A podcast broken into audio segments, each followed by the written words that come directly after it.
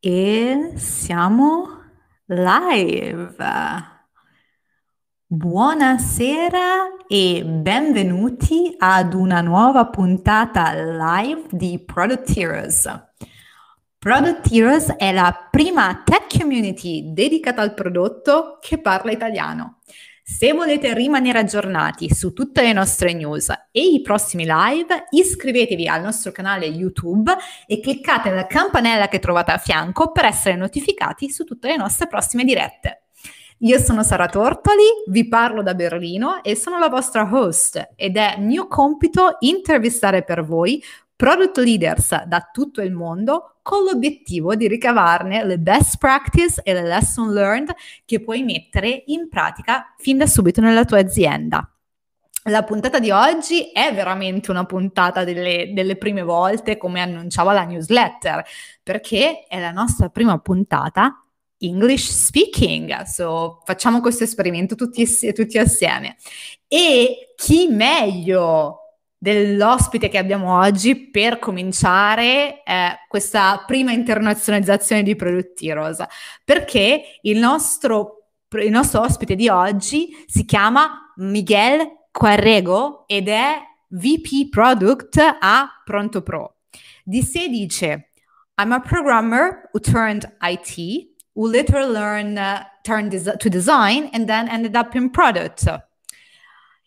È argentino, e vive a Milano dai, pass- dai, passati due anni e adesso ha aiutato Pronto Pro a trovare il suo market fit. In realtà quello che non vi dice è che parla un po' di italiano, ma preferisce che non si sappia. Quindi io do il benvenuto a Mike. Hello Mike, thank you very much for accepting our invitation. Thank you, Sara, and uh, hello to everyone. Ciao a tutti. Uh, that, then that's all the Italian you can get. Uh, that's not true. I think it like uh, way more than you let out. But also, let's say hello to our audience. Hi, guys, and please let us know in the comments who you are, where you're coming from, and if you're following us from YouTube or from uh, LinkedIn or from Twitch. Actually, we're also live on Twitch at the same time. So let us know in the comments and let's start this uh, this journey together. Mike i am so excited to like talk about to talk with you because usually you know we have italian pms who works abroad right? They come here and they give us their international experience. This time is the other way around because uh, you're coming from abroad because you're Argentinian, but you actually live and work in Italy. So like it's uh, a completely 360, right, from yes. our usual uh, from our usual guest profile. And I'm so curious. Uh, can you tell us a little bit more about how how did you end up in Italy and a pronto pro from Argentina? Argentina, yes. sorry. It's uh, on the uh, other side of the world. So. It is. Um, it's it's actually uh, a nice question. Is um, so I guess that um, the the, the my, my, my relationship with product uh, began. I don't know, but more than ten years ago. It's just that it wasn't called product, or at least it wasn't called product for me. Uh, and for me, it was uh, the name was I was a UX lead or something related to UX, um, and that was it. So I was actually doing product without not knowing that I was doing product. I guess this is the case for many people in product, yeah. um, and and that was it. That was it. Was just me working in this um, very big and famous um, consultancy uh, that I don't want to name, and and and uh, at, at some point, well, the, the, the team I was leading it grew a lot. I and I got a bit sick um, of uh, I don't know uh, the leading and the management, and it was too complex for me. I felt frustrated, and I said, just you know, I want to go back to uh, the simple things. I want to be a you know a, a designer because I, I, I came from design and and and actually, yes, I quit my job and I went back to my comfort zone and I say, okay, fuck it, I'm let's just go to design. And I began uh, in uh, Tienda Nube as a designer again. So I went a couple, you know, steps back in my in my career, but it was okay for me. Uh, I was very happy at the at the time. And then I don't know what happened. Uh, just I start, you know, making decisions and uh, again, and I was, you know, excited about the, the product we were building, and I wanted to make calls and decisions. And all of a sudden, I was a product owner. At that time, it was called a uh, product owner. And then it was one team, then other team, then two teams, then and then all of a sudden, I was a head of product. I don't know how it happened. Um, but and but it happened. And i was uh, super excited. I was in love. I, I actually found when i was a head of product i discovered what i loved and, I, and that was it. Uh, and and, and I, I, I, I told to myself okay this is it. This is what i want to do the rest of my life. And and that's where i got a call from marco Ogliengo um, out of the blue on linkedin and and that was it uh, for me. There was this opportunity of uh, helping Pronto Pro uh, scale. Uh, there, there's uh, uh, there was this struggle of internationalization and you know, growing the business um, and moving forward. And it was a why not moment, and and it was for me it was very exciting. Of course, I felt I was not ready at all. I still feel I'm not ready, but uh, and that was it. And all of a sudden, I was in Milan. Can we reveal the product manager biggest secret now, or do we do it later? Meaning that everyone has to deal with imposter syndrome uh, basically every step of the way. It, right? it comes with the job description. Uh, yeah, probably. Like, yes, you have this yeah. feeling of I have no idea what I'm doing. Like, yeah, uh, totally, all the time all the time. And that was it. And, and that was my, that's how I landed in Milan. Yeah, yeah, totally. Like, I guess it comes a little bit with the job description, as you say, because it's like the this huge amount of responsibility that all of a sudden gets thrown to you, right? And everyone is expecting you to have the answer. And so this leads me to to the next question, right? so you arrive in Milan, right? and uh, what did you find and first of all what is pronto pro for the people that maybe are following us but don't know don't know this product don't know what is it about and so tell us a little bit more that like about this you know you arrive with your experience a little bit of the imposter syndrome right what do you mm. find and in the meantime before you answer i just remind everyone who's just connected uh, to let us know in the chat if you have any question and we will ask mike later. So. Um, so when i came to well so basically pronto pro for those who don't know is a services marketplace. So and, and it's a horizontal marketplace meaning that you can find in pronto pro any type of uh, services from house related uh, services like plumbing or uh, electricians or painters or um, to wedding planners or lawyers or psychologists or the most diverse thing you could think. Um, yes, and and basically when I joined Pronto Pro two years ago, the company was more of a tech company, um, and there was no uh, product uh, structure.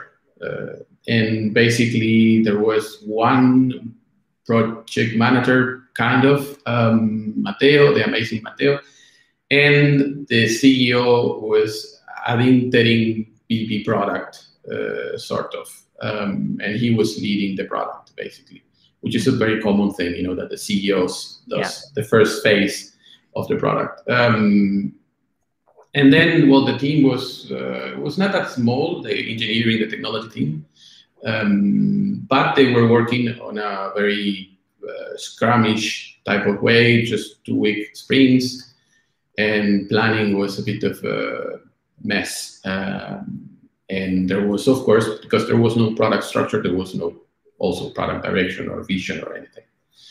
Uh, there was the vision of Marco, and, and, and that was it. Uh, but I had to fill in uh, all the blanks. and that was it when I came. Uh, today, it's a very, very, very luckily, uh, it's a very different situation um, where we have, well, we have a product uh, team.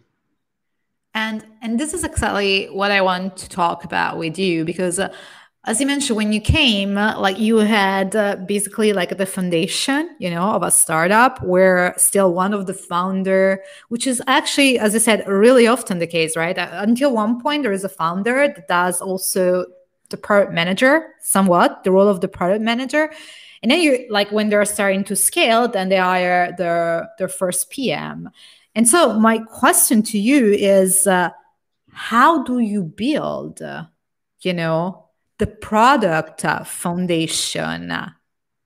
Yes, um, it's actually really tough. It, it, it's a tough job, and um, I will say, Sara, that of course the answer is depends.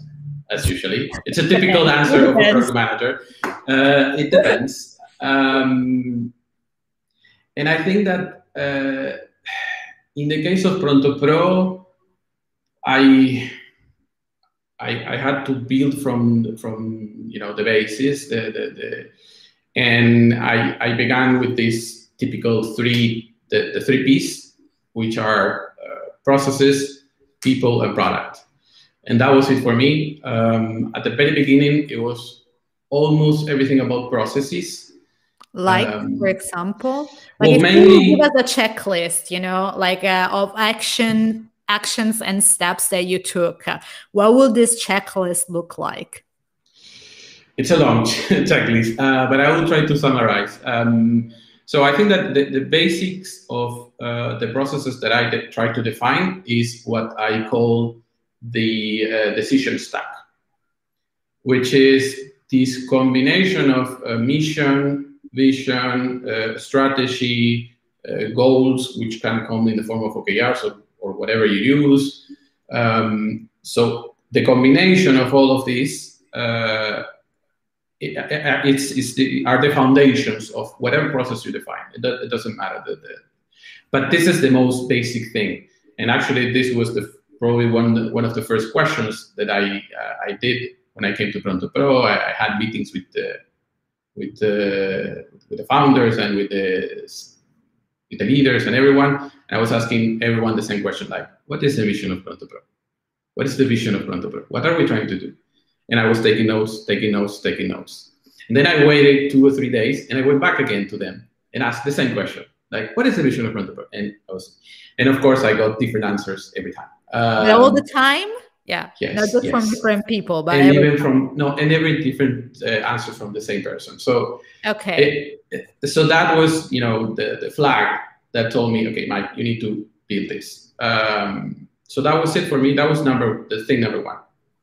Uh, this stack uh, of uh, processes, and then basically I had because the company was working on it was just a, a sort of um, software factory, and, and, it was just delivering, delivering, delivering, delivering and constantly uh, delivering. So the first process that I had to introduce was a discovery, a sort of discovery process. So okay, we're not just producing software, but we need to understand what are the problems. We need to understand what are the priorities, what are the customer needs, etc., etc. Um, so the first thing that I did was to, you know, and try to embed and force enforce this uh, discovery process. And then I try to time box the delivery process. And my secret weapon, which is a very common uh, thing today, is product cycles. Uh, for me, cycles is is, is a very nice recipe. Of course, it's not uh, bulletproof, and you need to find your own version of it. Um, but with this weapon, uh, I, I said, okay, okay, let's let's let's define a sort of discovery process. Let's define a, the, the delivery process. Let's time box uh, what the, the, the team will produce, and with that, I tried to build a sort of uh, roadmap. Um, so I had the full picture. I had the, the mission, the vision, the strategy, the goals, then precisely what we were doing. Um, and then once you have more or less that, it's all about the product. and the people. Uh, I, I, for me, the people is of course it's fundamental. Uh, you know, it, it, it, sounds very obvious, but uh, finding the right people to work in product is, I think, it's also one of the most important things that you should do as a leader. Yeah, and we'll get to that uh, later on in the in the interview because uh, I think that will open up an entire new chapter, right? Yes, probably. And yes. uh, but before getting into that, I would like to deep dive a bit more into what you just say You know, like about this product cycle, uh, etc. And so I would like to get back there and ask you, what does the discovery process uh, look like? And how does the delivery process look like? And how do they connect uh, with each other? Yes. Um, so today, uh, of course, it's very different from what was happening two years ago and then the first versions, let's say, of the of this process in, in Pronto Pro. And today we have, I think, a very nice version of it, um, where we basically do this uh, eight weeks cycle uh, originally six weeks, but today we're, do, we're we extended it a little bit. Um, so we have these eight weeks uh, cycles where we do uh, discovery of the following cycle mm-hmm. and delivery of the current cycle all at the same time, and that's that's the tricky part. Yeah. That's the difficult part, which is discovering and delivering at the same time.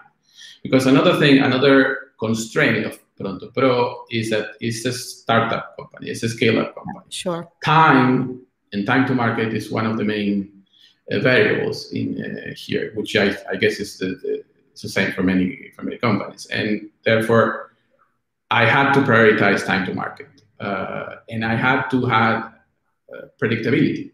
Mm-hmm. I, I needed I need to know okay when are we going to bring this thing that we're doing, this impact, this value to the customers. Um, and, and, and, that was thing number one. So today, the, the, this, the discovery process is mainly uh, driven, of course, by the product managers. Um, but we have a team of uh, researchers, and uh, the designers are also involved in the discovery process. But mainly, uh, the researchers. The researchers are one cycle before. Yeah so they are they're researching the things that will be discovered the next cycle that we will deliver the other cycle. So they're okay. like two cycles ahead.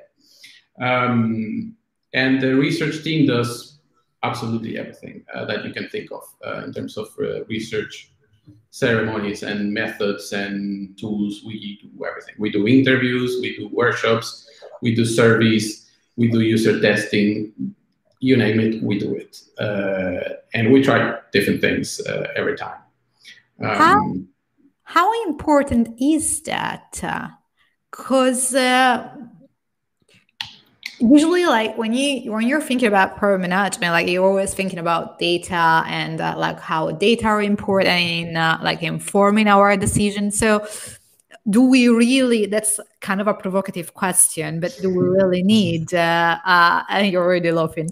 Do we really need a research department to do this extensive testing and and so forth? Isn't it a bit of uh, an overkilling? Because the most popular argument is ah but it's not statistically significant. Mm-hmm right? and in the meantime, before you answer, let me since because the chat is awfully silent today. Usually it's a bit more lively the chat. So guys, you can also write in Italian your question, and I will translate the question. But ask away. Okay. Yes. Um, so going back to uh, you know the, the how important is the, this research process versus uh, data or and and this was also something that was very tough for me. It was not a simple journey. It was not that I came to Pronto Pro and I say we're going to do this discovery with researchers and yeah. and and that was no no no absolutely not. I had to fight. I would say for a couple months to justify the value of uh, research and to explain why it was important and the value we could get uh, out of it. Um, and it was yes, it was this was mainly a let's say data driven company, uh, which is something I I don't like. Let's say I don't like companies who brag about being data driven. I prefer the term data informed um, because, of course, I, I, I, have absolutely anything against uh, scientific uh, methods and scientific experimentation. It's the right way to go. Um, but it's not all. It's not all. And when you don't have product market fit, you need to go and speak with your customers and ask what do they need. That's it. It's not rocket science. It's just go to the clients, go to and ask them what what do you need, what do you want, what are your problems, what are your struggles, how can I help you, um, how can I unlock things for you. Um, but let me let it. me let me segue to this one, right? Because aren't you then? Uh, when when did you ask enough? this question, right? Because I'm really sure that if you ask uh, five, if you stop five people on the street and you ask them, everyone will have a different opinion, right? So when is it that you, what is the right number to start noticing some pattern, right? Considering that, yeah, you don't have numbers is, uh, you know, aren't you risking to compromise uh, like your your vision and at the same time not listening enough to data so it's a complex question in reality yes it's it's it's a it's a very complex question and i don't have an absolute answer of course in in, in anything but I, uh, what i did Sara was basically um, try to to push this research team um, and every analysis that we did uh, to be as uh, data informed as possible. Mm-hmm. Um, so not only to go and to research and to dig deep into the, this problem that these and these and these uh, merchants had, um, but also trying to quantify how big that problem was. And then the other key here uh, is uh, segmentation, definitely. So, uh, so the, the, thing is you have a customer base and you cannot just look at the whole thing as, as a whole. Um, and you need to segment it. And one thing I think we did very well, still we haven't exploited that uh, as, as much as I wanted. But one thing we did was segmented, uh, we did a behavioral segmentation. So, uh, because of course, one, one way to, uh, to segment Pronto Pro is by verticals, uh, so by, by profession. So the plumbers and, and the electricians, and yeah. those are very clear uh, segments. But then you have the, let's say, the type of users how, and how they behave and how they use your platform. Um, and that's another thing uh, that it's cross. And then you have this huge matrix of segmentation. Uh, I'm not into personas. I don't like user personas. I think I I don't like it. Uh, I think that because usually user personas represent an average user that doesn't exist by definition yeah. because it's average. Um, so I prefer to go on detail to have super precise information of real people, of real problems. Um, and then you try to uh, quantify that with usually service, for instance. So you do interviews, you do workshops, you go very in deep, into deep with 10 people, 20 people, because yeah. you cannot do it with more than that. But then you grab that information and you do a survey with 1,000 uh, people or 2,000 or 10,000, yeah. doesn't matter. Uh, so a big number that it really can represent. Uh, it is that is statistically representative uh, of your customer base. And then you draw the conclusion. Of course, in this process, there are leaps of trust, and, and the product manager has to put their gut yeah into this, and that's the tough part. Uh, but of course, I'm a product person, so I was, you know, fully supporting this process. Uh, and, but I I got a lot of resistance. Um, and then we're gonna talk about the resistance and the hiring yes. later on. But I wanted to go back one second, and guys, we're gonna get to the question in the chat. Thank you for asking in the meantime, and we're gonna take them. So uh, but I want to go back one second to the discovery delivery. Um, because we, we talk about the discovery just now, but what does the delivery look like? Uh, and how did you interface uh, with the engineering team, for example, with the devs? That would that stands for developers, short for yes. developers. Um, so it was really tough at the beginning. At the beginning, because um, basically the whole process of delivery it was it was not designed for a product structure. It was not designed for change and for you know, um, for instance, for killing something uh, uh, in in the middle or for time boxing. Mm-hmm. Um, of course, the first time I came to Pronto Pro and I said to the engineers, "Okay, guys, from now on the deadlines are fixed, and you need to just you know do it by that time." And everyone was looking at me like, "What? What are you talking about?" No, I mean you cannot put just a deadline. Uh, we put the deadlines. We estimate, you know, the size of our work. Um, so that was not an easy journey, uh, definitely. And and one of the things that was blocking us mainly, but this is, I, I guess it is, this is a Pronto Pro thing, was the release process, uh, which was the way we go to production. Uh, it was in a very, you know, structured by batch, by releases.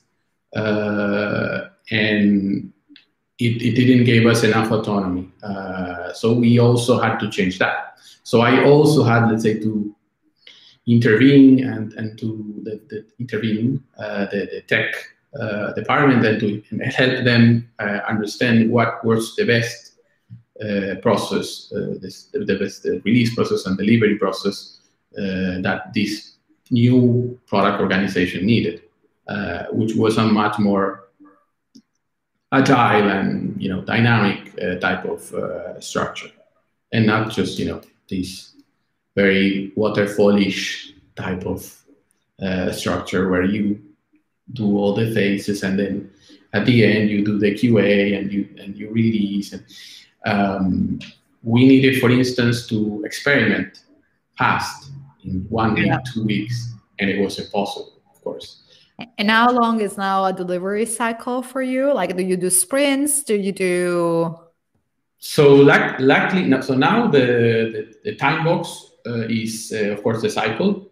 So uh, every squad has these eight weeks to deliver everything that they they are supposed to deliver.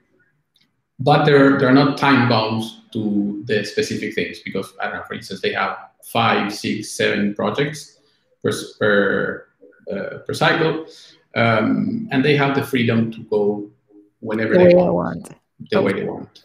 Uh, and this happens. There's no now. There's no you know time bound to anything. It, it might happen every two three days or every one one or two weeks. Depends. It okay. really depends. Okay, I'm taking one question from Adriano. Ciao, Adriano. How did you go about working with the CEO in terms of managing responsibilities? In my experience, it's quite difficult to get CEOs of early stage startups to let go of or their baby and focus on other things. That's an interesting challenge. Yes, uh, very much. So, uh, first, thank you, Adriana, for the question. I don't know if you know uh, the history of Pronto Pro because it seems you know uh, something uh, because you actually asked you know the most difficult question.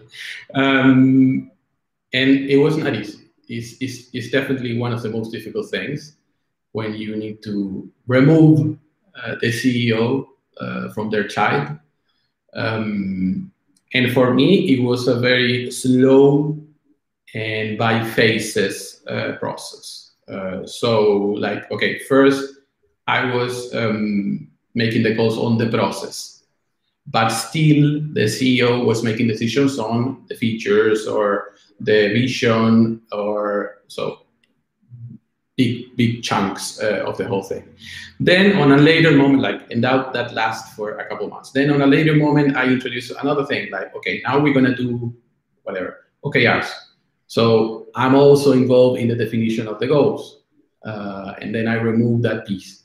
Uh, so, and then a couple months later, I was like, okay, now I'm going into the details of the, I don't know, the, the, the, the product, uh, and then the features and the, and the, the shaping uh, of the product. And then I removed that piece of it. So slowly, uh, yeah, one one day Marco woke up and he was like, "Oh shit, what what what's going on with product? I don't know what they're doing." Um, and of course, he he had he had to be uh, aware of, but um, but it had to be a slow process, piece by piece, and piece by piece, I mean in this decision stack.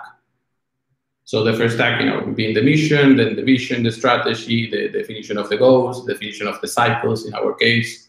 Uh, so I I had to do thing by thing uh, because it was the only way. Uh, of course, removing everything at once, it's impossible. But it was impossible in our case. Totally. Like I, I guess so, that's quite a difficult challenge, right? Uh, like uh, they build it, it was their baby, and now you come and you you want me to tell you how to do my yes. own thing, but I got it up until now, you know. Yes, I yes, absolutely. I have to say I was uh, very lucky uh, mm-hmm.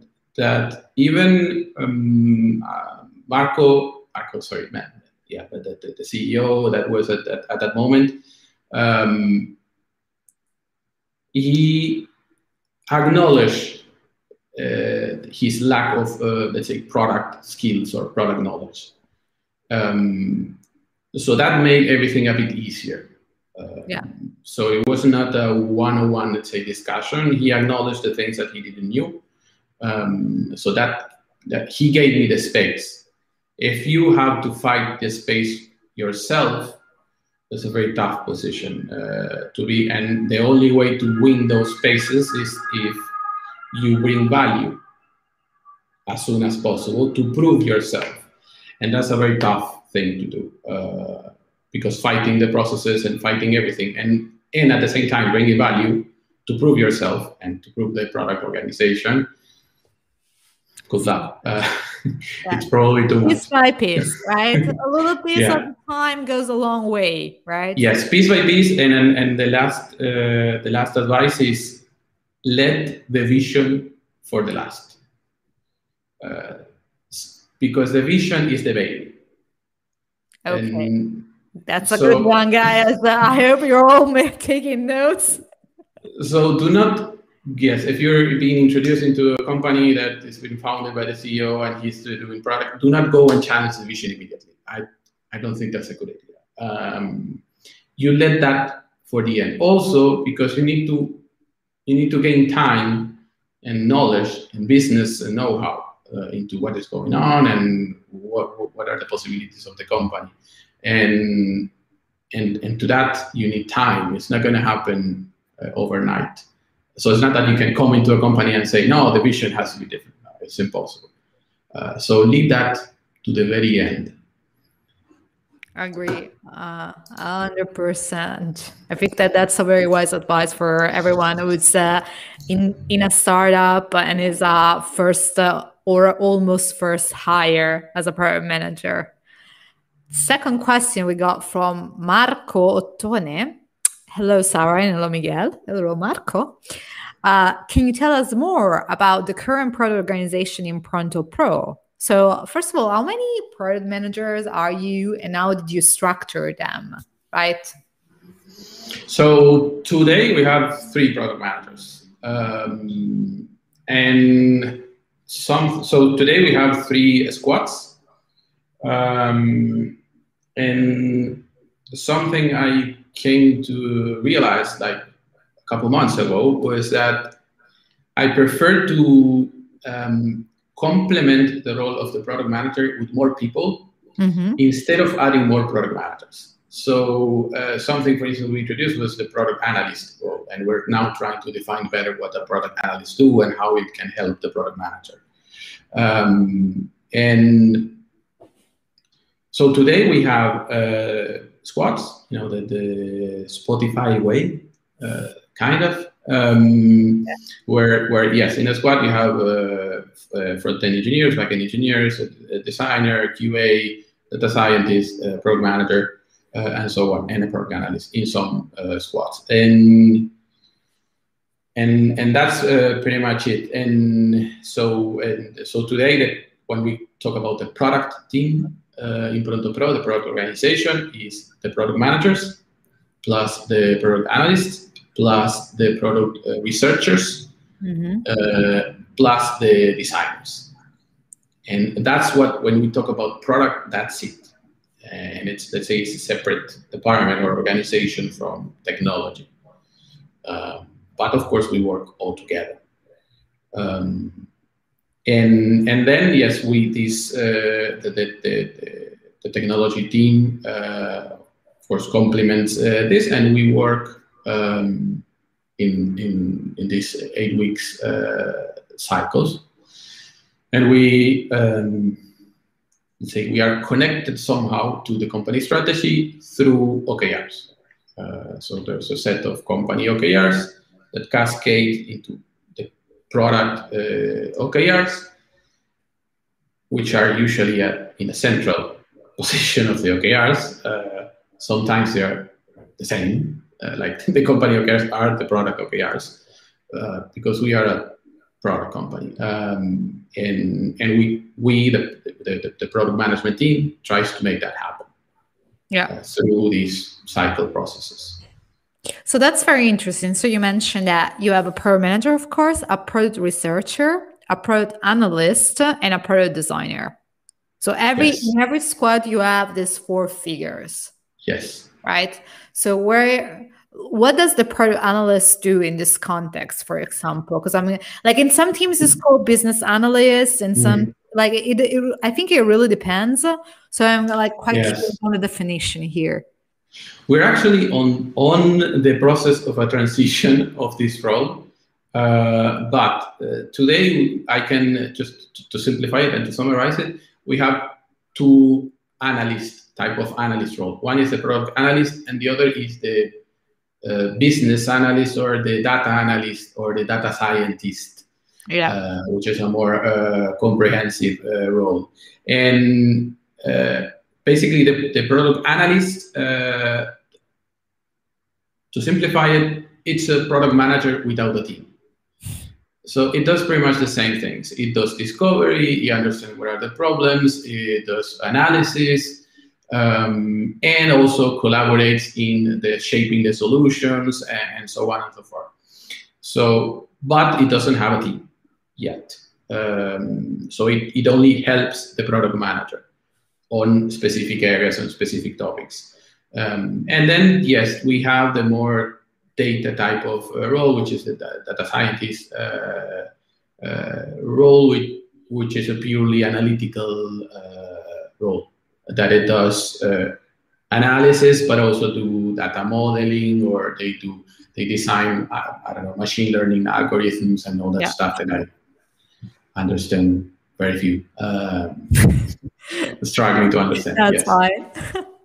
and then uh, like that's but that's very interesting. So like uh well the product designer and the product manager I'm not gonna cover. Uh this should be self-explanatory, but like uh the product researcher, you mentioned that instead like uh go, works two cycle ahead of everyone else. So it's yes. like the, the really the owner of the discovery in all of this, right?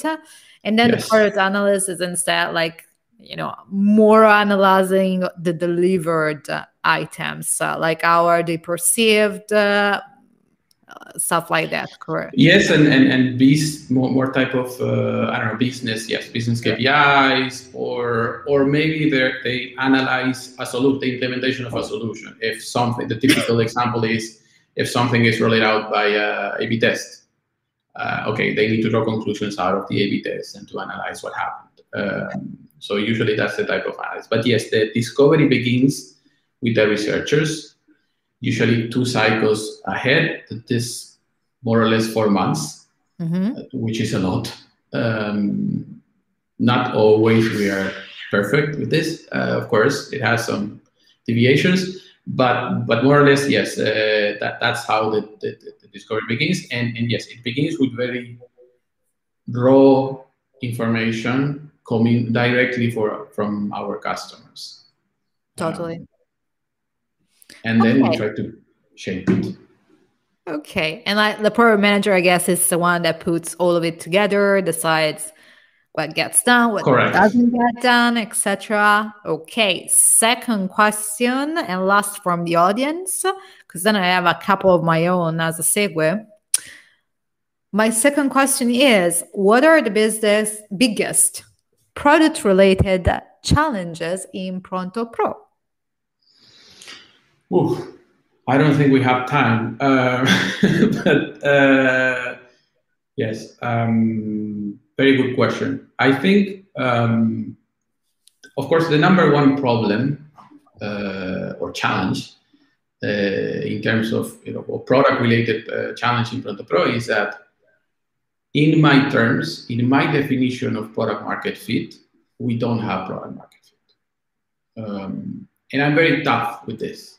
Uh, what's what's the definition that, that that you have of the product market fit, right? Yes. Then uh, that that's also a very nice question. Um, and usually, you know, every time you ask a product manager what is product market fit, you get a sort of similar answer, but not always the same.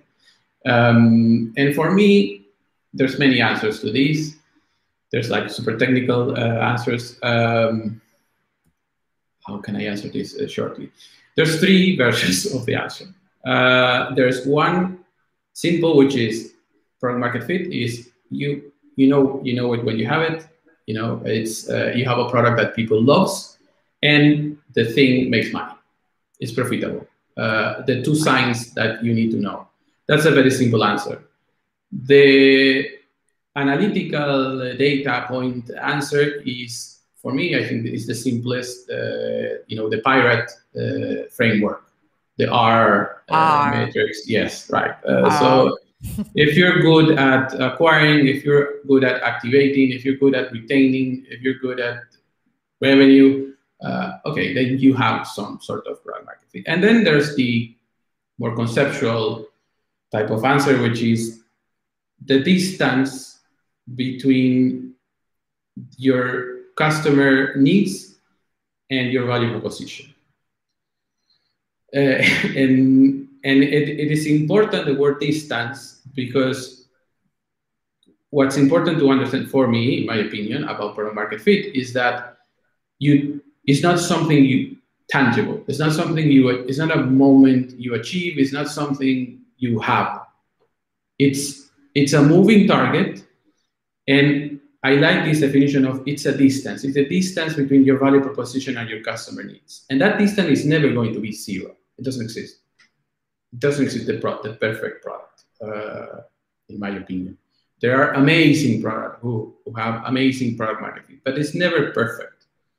Um, so I think that to summarize it, uh, in this super, let's say, tough definition of what product market fit is, Pronto Pro does not have product market fit. Because all of these, yeah, yes, all of this doesn't check. Uh, if you have this huge checklist, is not everything is green. Uh, and then the other challenge of Pronto Pro is that you need to segment because Pronto Pro is a monster business. And we have more than 500, 700 uh, different services uh, that we offer in Pronto Pro. And we now, Pronto Pro is in Italy, but also is in Spain, also is in Germany, in Switzerland, uh, Austria, blah, blah, blah.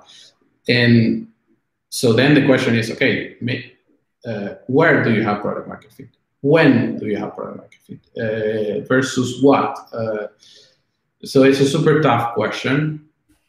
Uh, but I think that this is this is the, the biggest product related challenge uh, that we have today in Pronto Pro, um, which is finding this combination of things that will make uh, a product that people love in every market, for every service, in every region, and that in the end, it makes money for the company. Uh, so definitely not easy. Um, I think that that's uh, that's one of the how, biggest challenges. But how then? Uh, so if the challenge is uh, we haven't yet found our market fit, then the million dollar question is how do you find it then? Mm. Where is the map towards the product market fit?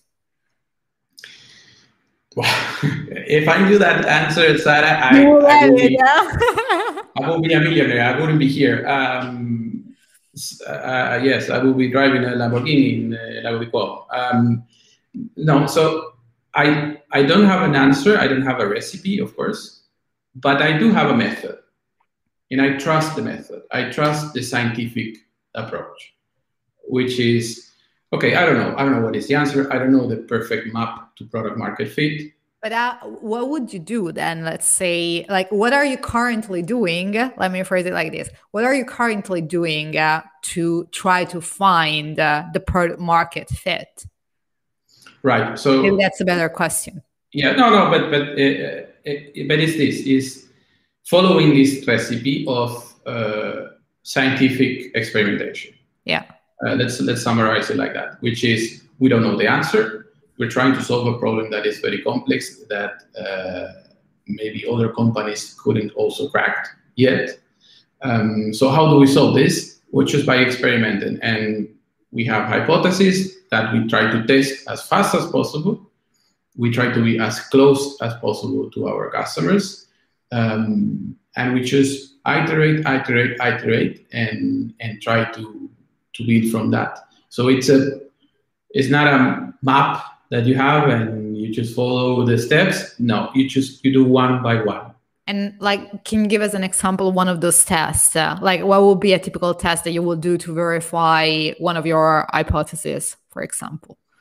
Oh there's infinite uh, examples. Um, so like, uh, introduce a-b testing uh, mm-hmm. like uh, what does it look like well the, the typical is a-b testing Mm-hmm. Uh, even though I wrote an article to speak bad about A/B testing.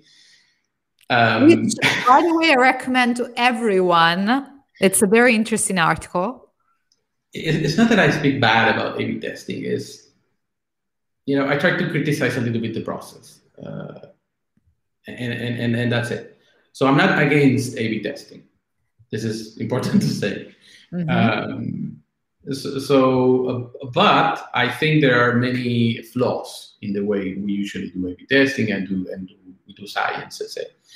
Um, so yes, it, for Pro also it's uh, it's usually yes A/B testing, um, or sometimes we we are bolder, let's say, and we do you know a before after uh, test or something like that. We're like okay we just when we are absolutely convinced um, we just do it.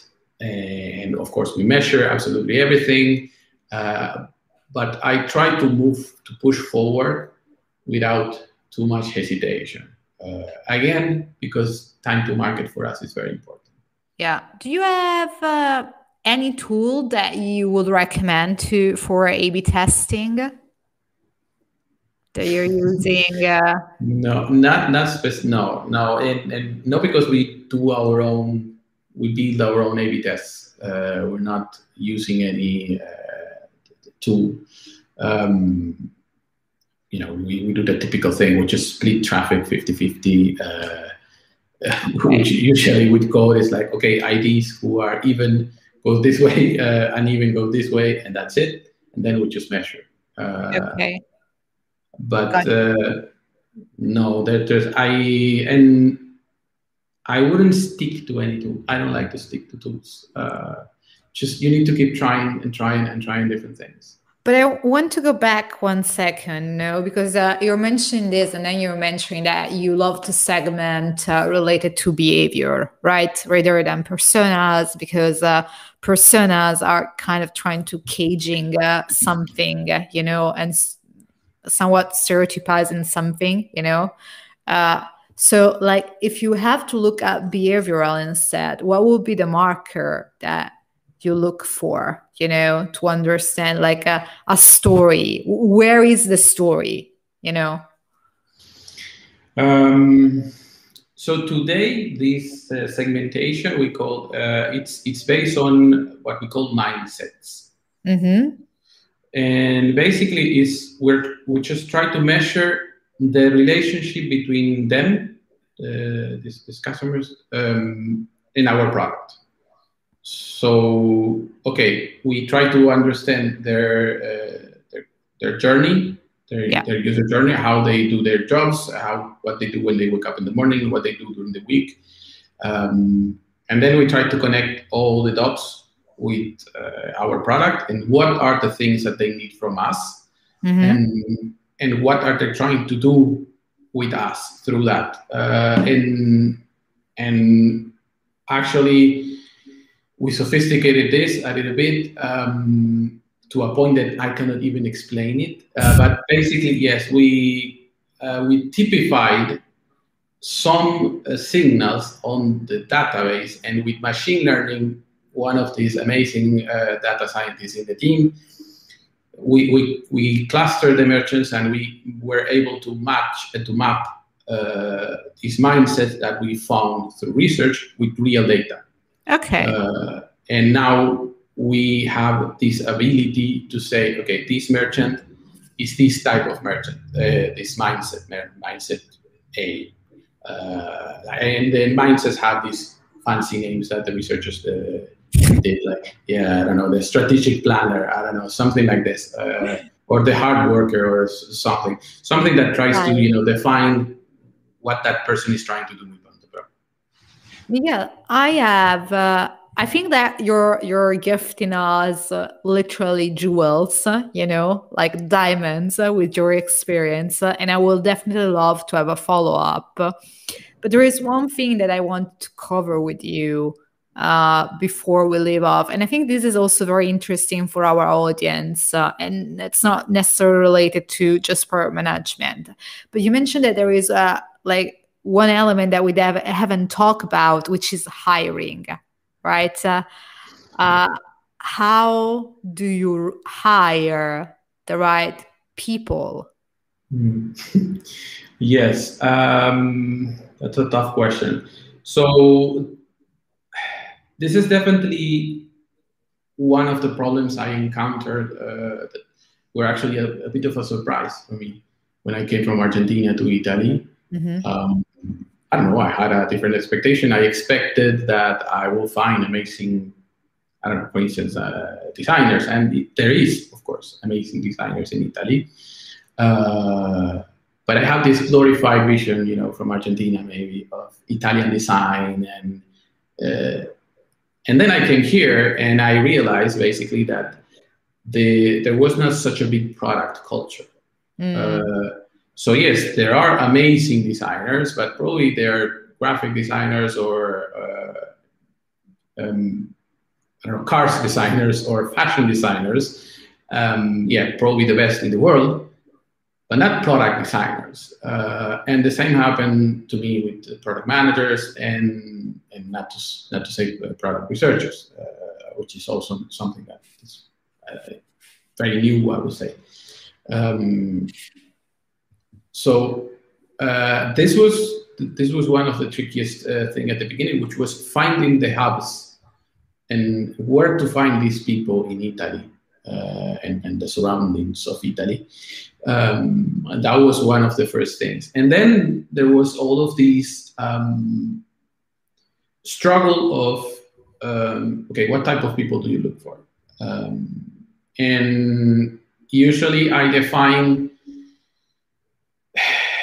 I define these as product people, which doesn't mean anything. Uh, whatever that means. Whatever that means. Um, but basically, I look for,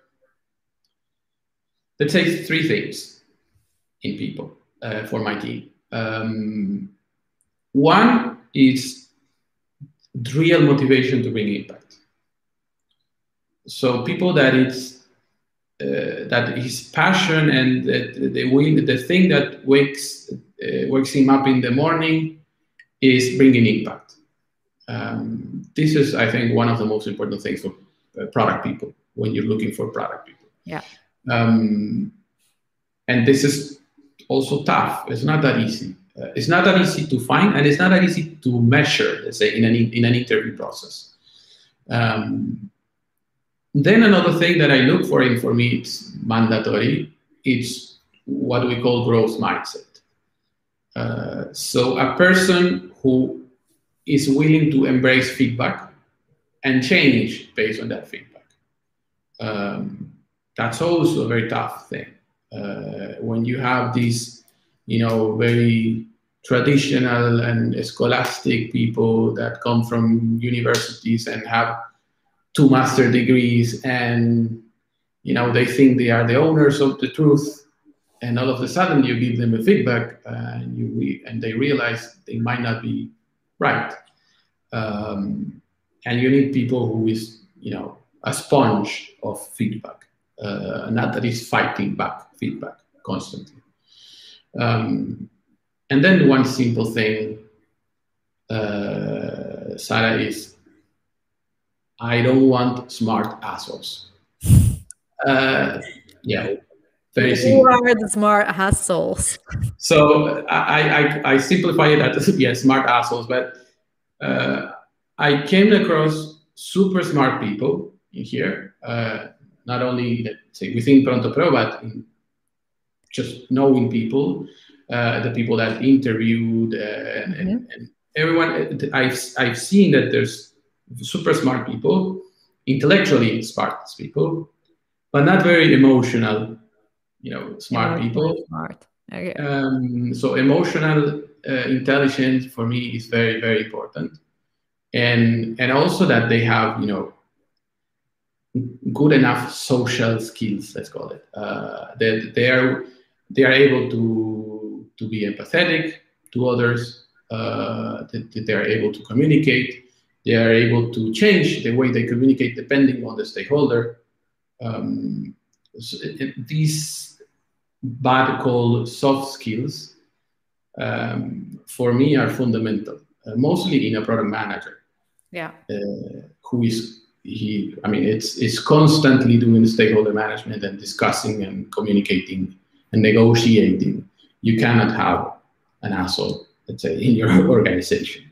As a program manager, yeah, sounds sounds right about right. Uh, why why such difficulties in finding those key roles? Uh, and why, why is that that in italy in your opinion? Uh, um, this might be a little bit of a leading question but like compared to other countries right uh, where there is a a strong uh, product management culture, right? Like I think about here in uh, in Berlin. I wouldn't say Germany, but I will say Berlin, less. Okay, like there is, and like uh, uh, in the U.S. Let's not even speak about that, uh, right? Uh, but why is it?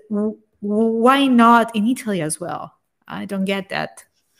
Well, that's a tough question uh, for me to answer. But what I see, Sara, is um, more of a retention problem that Italy uh, has. Because it's not that I don't see good Italian product people, uh, because they are everywhere. But the problem is that they're not in Milan, they're not in Italy, like like yourself, uh, like many other examples. They are all around the world or whatever, uh, but they don't stay in Italy. Um, probably because there are not enough uh, opportunities. Probably because salaries are not that good. Uh, this is something we need to speak about, which is uh, okay. Yes, Italian salaries are not competitive enough. No, they um, they are not. German, uh, well, Switzerland, uh, which is a pain because it's very close. Um, so that makes it very difficult. Um, and so, and, and I see the efforts of the government uh, and, and some organizations um, like there's this uh, legge rientro dei uh, cervelli or things like that. Uh, I didn't know that. well, there's a law that if you if you're an Italian, if, if you come back to Italy, uh, you get a tax cut. Oh, okay. So, okay. so you know, maybe you want to come back. Uh, Not happening anytime soon. uh, okay, up to you. But uh, but this never this, say never, huh? But, yeah, never say never. Never say never. Uh, of course, this thing, this uh, stimulus, let's say, yeah. Uh, of the government and everything exists, but they're not enough. They're not. I mean, you you you, you didn't even knew about it. No, I didn't knew about it. No, but then I seldom watch the news, and every time that I watch the news, it's uh, you know, that I sporadically open my phone, it's uh, more. Uh, it's not this type of news that I see. I see other more colorful, if you want, news, uh, right? Mm. More yes. media catching, let's say. Uh, it yeah probably and and and so it, it's a tough problem of course uh, because it's not that salaries it's something that it's something that is tied to the economy and yeah. changing the economy is it's a very complex uh, matter. But uh, it's definitely something that the Italian uh, you know startup scene needs to improve. So how, what could we do? Like given that a lot of Italian product managers are like living abroad, right? Uh, but how can we instead uh, trying to educate uh, the people that instead are, are in Italy towards product management, right? Because most organization don't know, like they project manager, product manager, you know, like uh, what, what's yeah. that, you know? Yes. Uh, so not to suck up, but to be honest, things like uh, like product heroes and and we love you for that, Mike. and the master in product management, uh, things like we didn't this. Pay him, guys. I swear we didn't no, pay him. this is just I'm, I'm being fully honest. Uh, things like these are the ones that are going to help uh, to create some traction. I hope. Uh, I think. Uh, I'm sure. Um, because yes, usually when you need to go to a product community, it's always in a broad community, like mind the product or things like that. Um, but but but there's never a local scene uh, that you really need to create. Um, and and I think so. Creating this scene, this uh, uh, place, these places uh, uh, to study, uh, to practice, to chat, to discuss, whatever. That's very important, and, and this is definitely helping, I think. Uh, but we need to do we need to do a lot more. Yeah. I think I think most of the time the problem is that the thing that I see here in Berlin, for example, is that it's full of international people. Like, look at me. I've been living in Berlin since the past five years. I barely speak German, guys. I trust me. You don't want me to speak German ever, ever, right? But like, it's full of international people, right? And um, the same, of course, happens in London, etc. Paris, uh, maybe a little bit less. Also, Paris, I think it's very, uh, you know, more, more local, let's say. But I don't, I barely see this in Milan, uh, and so maybe like the. Ha- did you had any chance uh, the experience of hiring international and? Uh, yes, uh, it was not a nice experience. Uh, so yes, no, sorry. Uh, Italy, it's a very difficult country uh, to bring talent from abroad. Uh, very difficult. Uh, the, the, the, laws, the government does not facilitate this. Um, and, and then you have these problems of the, the, value, the value proposition of Italy. Uh, like, okay, well, but where do I go? Do I go to, to, to Berlin or do I go to Barcelona, uh, where there's you know there's a lot of startup companies and there's more or less the same salaries than, than in Italy, but the cost of living in Barcelona is lower than in Milan. So, so it's really difficult. Um, so I think it's a combination of factors uh, where you need to think about this, sort of value proposition uh, to, the, to the people. Um, and you need to make this package. Uh, it, of course, it's not just the salary. Um, that's one of the main things. Uh, but then is uh, facilitating and integrating uh, with a more diverse type of, uh, of people. Um, I don't know, one example is the fact of the language, the language barrier. Um, Italians, sorry to say this, but uh, English is not the most, you know, spread thing uh, among uh, Italians. And actually, you speak Italian, which is a beautiful language, but it's spoken in this beautiful country only. Uh, or maybe in a couple more Icelands or but um, but that's it. And it doesn't help. It doesn't help. Definitely doesn't help. I mean, to come to live to, to you know, if you put yourself in the shoes of a foreigner, uh, an expat, when you come to, to Italy, you definitely yeah. need to speak uh, Italian. You need to learn Italian. You cannot yeah. live in Italy without learning Italian. Yeah. And that's a blocker. Yeah, totally. Yeah, I feel like I don't know. Let, us not get into into the political side, but no. uh, well, the same could be said about Germany, and yet uh, this is true, but it's not true in Berlin, Adriano. I can assure you, you can live in Berlin, and and you can live in some areas in Berlin and never even hear German speaking. You know, like you walk on the street and you mm-hmm. only hear English. Like it depends in which area you know you live but in berlin it's not needed uh, to speak german of course bureaucracy is in german uh, that's the life but the rest uh, you don't need it for living and for working to be honest for working not at all like zero uh, it's uh, the only pain point is the bureaucracy and when you have to go to the doctor and make the appointment with the sisters. Mm. so that's it. Mm. Well, try the same in Italy. Yeah. Yeah, if you don't speak Italian. Yeah, like, like they they say no, uh, they don't speak English, but they understand if you speak English, and then if you understand a bit of German, they reply in German, and so you mm. have these totally random conversations. You know. Okay. Okay, Mike, I would like to thank you so much. I think we have uh, all the materials to for doing a follow-up interview moving forward. I really I really think that you gift us uh, like some raw diamonds in the making that you were very very generous with us and for this I really thank you. Okay? So we say goodbye together with to our listeners. Thank you all very much, guys, for being with us. And uh, we'll see you next time. Bye. Thank you, Sara. Ciao, ciao. Ciao.